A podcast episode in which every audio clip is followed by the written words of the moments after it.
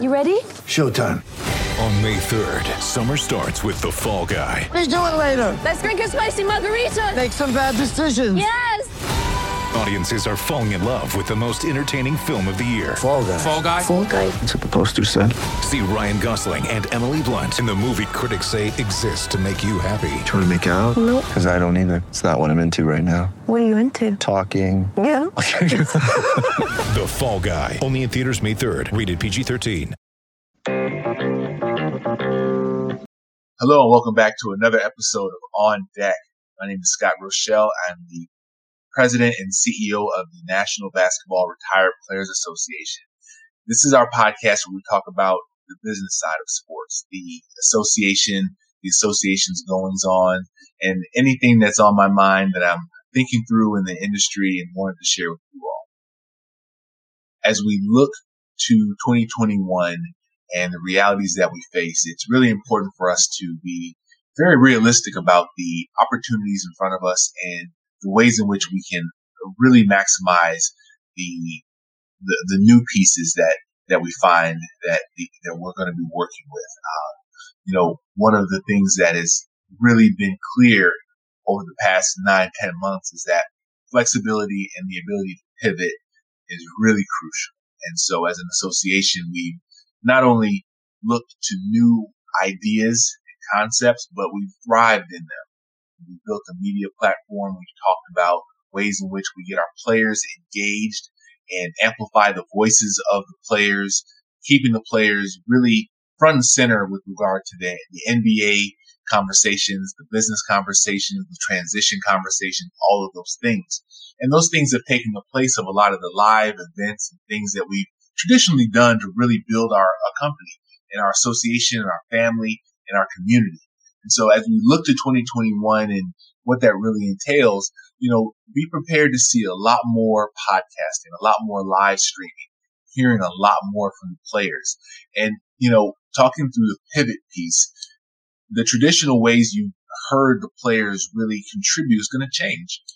The gaming piece, the, the, the sports betting, all of those elements that are really fresh in the minds of our, our basketball world it, it's really going to come forefront for our players because we've talked through the idea of having players being influencers in the space. Now we can really look to players to be not just influencers for the consumer, but really drivers of the messaging of, of what the results in these games can be. Really breaking down the analysis, breaking down the projections. You know, if someone wants to wager on a game, listening to those who have played the game, who can see things differently than your your common sports analyst, and really having a, an impact there. So we're excited about that. We really want to see that grow. Um, you know, 2021 is going to be really different with a lot of different elements of the NBA game.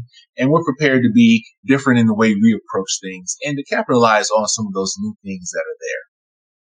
And so as the 2021 NBA season tips off, some new faces to pay attention to. We've got Steve Nash as a newly minted NBA coach. I believe that his position and his hire really is a result of a, a new line of thinking when, when it comes to the coaching position and bringing in a Hall of Fame, all world point guard, but just really a strong basketball mind even though he doesn't have all the traditional coaching experience, is an experiment. And we're going to see so much more of that in the industry where we are seeing the NBA alumni utilized for more than just the, the traditional roles. The hire of Caron Butler, amazing basketball player, but even more importantly, an amazing people person for the Miami Heat staff. What does that mean? That means that he was hired to instill culture, to bring a, a level of relatability to the players and to teach, not just on the court, but to really teach and build a culture in Miami that that that's reminiscent of the championship culture they had a few years ago. And so, you know, those type of uses of former players is really important to us because it breaks the former players out of the traditional molds and really sees them for who they are. and what they can bring to the table. And we're really excited about that because we really hope that opens up so many more opportunities for the players to really get involved and show what they can do, not just on the basketball court, but in these organizations across the, the landscape, not just in in uh, on a basketball team, but in the media space, in the business space, in the, in the philanthropic space, all those things. And again, I think 2021 is going to be the year where people take those chances. They step outside of the norm because the norm is gone. We don't have normal anymore. We have the new normal. We have new ways of seeing things and taking risks, being courageous in, in building new platforms and, and new ways of doing business is going to be the thing. And so we're really excited again to be positioned really well to see some of these players have this success and really capitalize on what's in front of them. We have to take our hats off to Nike for their win program.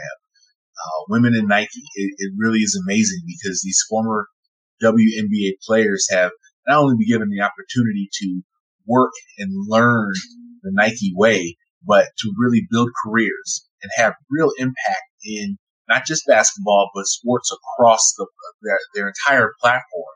And so we see Sheryl Swoopes and Ashley Battle and other women who've been very active with us have this opportunity through the generosity of, of Nike opening up the opportunities at their, at their campus, but also work, letting the ladies work remotely, which is again in 2021, very much of the reality that we're in.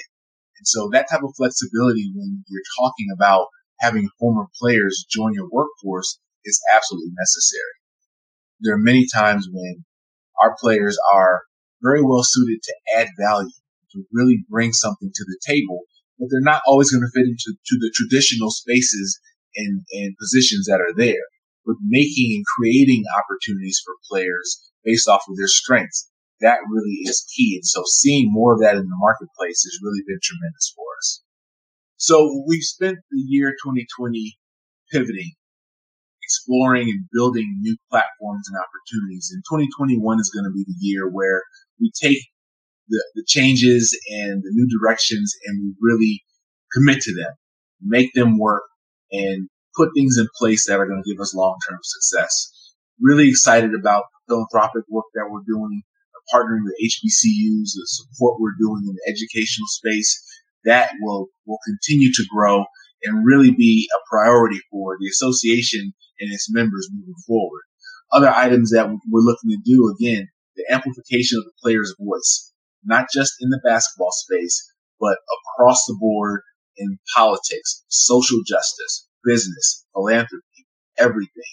Our goal, and we believe we're going to be successful in it, is to really take the former player and put them in the forefront of every category that is very much important to our society today. Thank you all for tuning in tuning in again. Uh, you can find this podcast and many others from the NBA alumni if you go in and search Legends Studios wherever you consume your podcast. Be sure to subscribe, give us a five star rating, and we will see you again. Thank you. thank you